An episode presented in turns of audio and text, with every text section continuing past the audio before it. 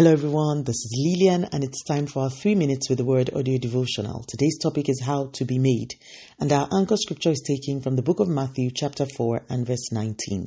Then he said to them, Follow me, and I will make you fishers of men. Most people go through life pursuing goals and dreams and aspirations. Prayer requests usually consist of requests for God to help them accomplish these things that are in their heart.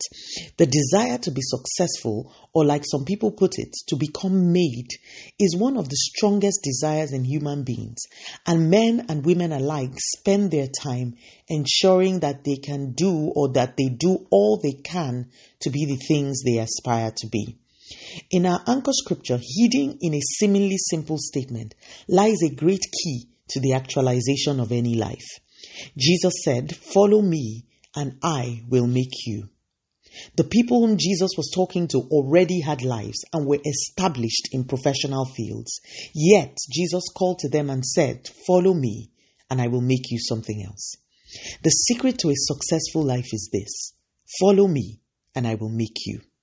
Before you can truly be made, before you can truly attain to the God kind of success, before you can truly become anything that will strike a chord in eternity, you must first follow Jesus.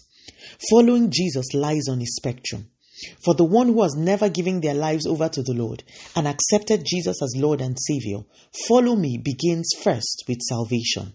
If you are under the sound of my voice and you have never consciously accepted Jesus as Lord and Savior, I beg you to consider it today.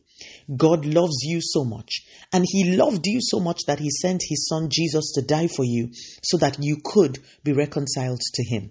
If you confess with your mouth and believe in your heart that He indeed died and was raised again, you will be saved. Consider doing this, it will be your best decision ever. For those who are saved, following Him entails first really knowing whom you claim to follow. It is for this reason that scriptures like Philippians 3:10 say that I may know him. It is a prayer I encourage everyone to pray.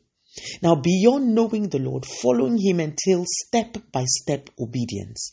When last did you even obtain an instruction from God? Who has led you in the direction that you are traveling? The Spirit of God or ambition? It is as you obey the dictates of the Spirit that you begin your journey on the path of destiny. May we not catch fish all our lives when heaven expects us to be fishing men. The only way our lives on earth can align with heaven is by obtaining the pattern from heaven through prayer and following it. Let us pray. Father, in the name of Jesus, thank you so much for your word. Lord, we receive the grace to follow you and to allow you make us. Continue to take all the glory, Almighty God.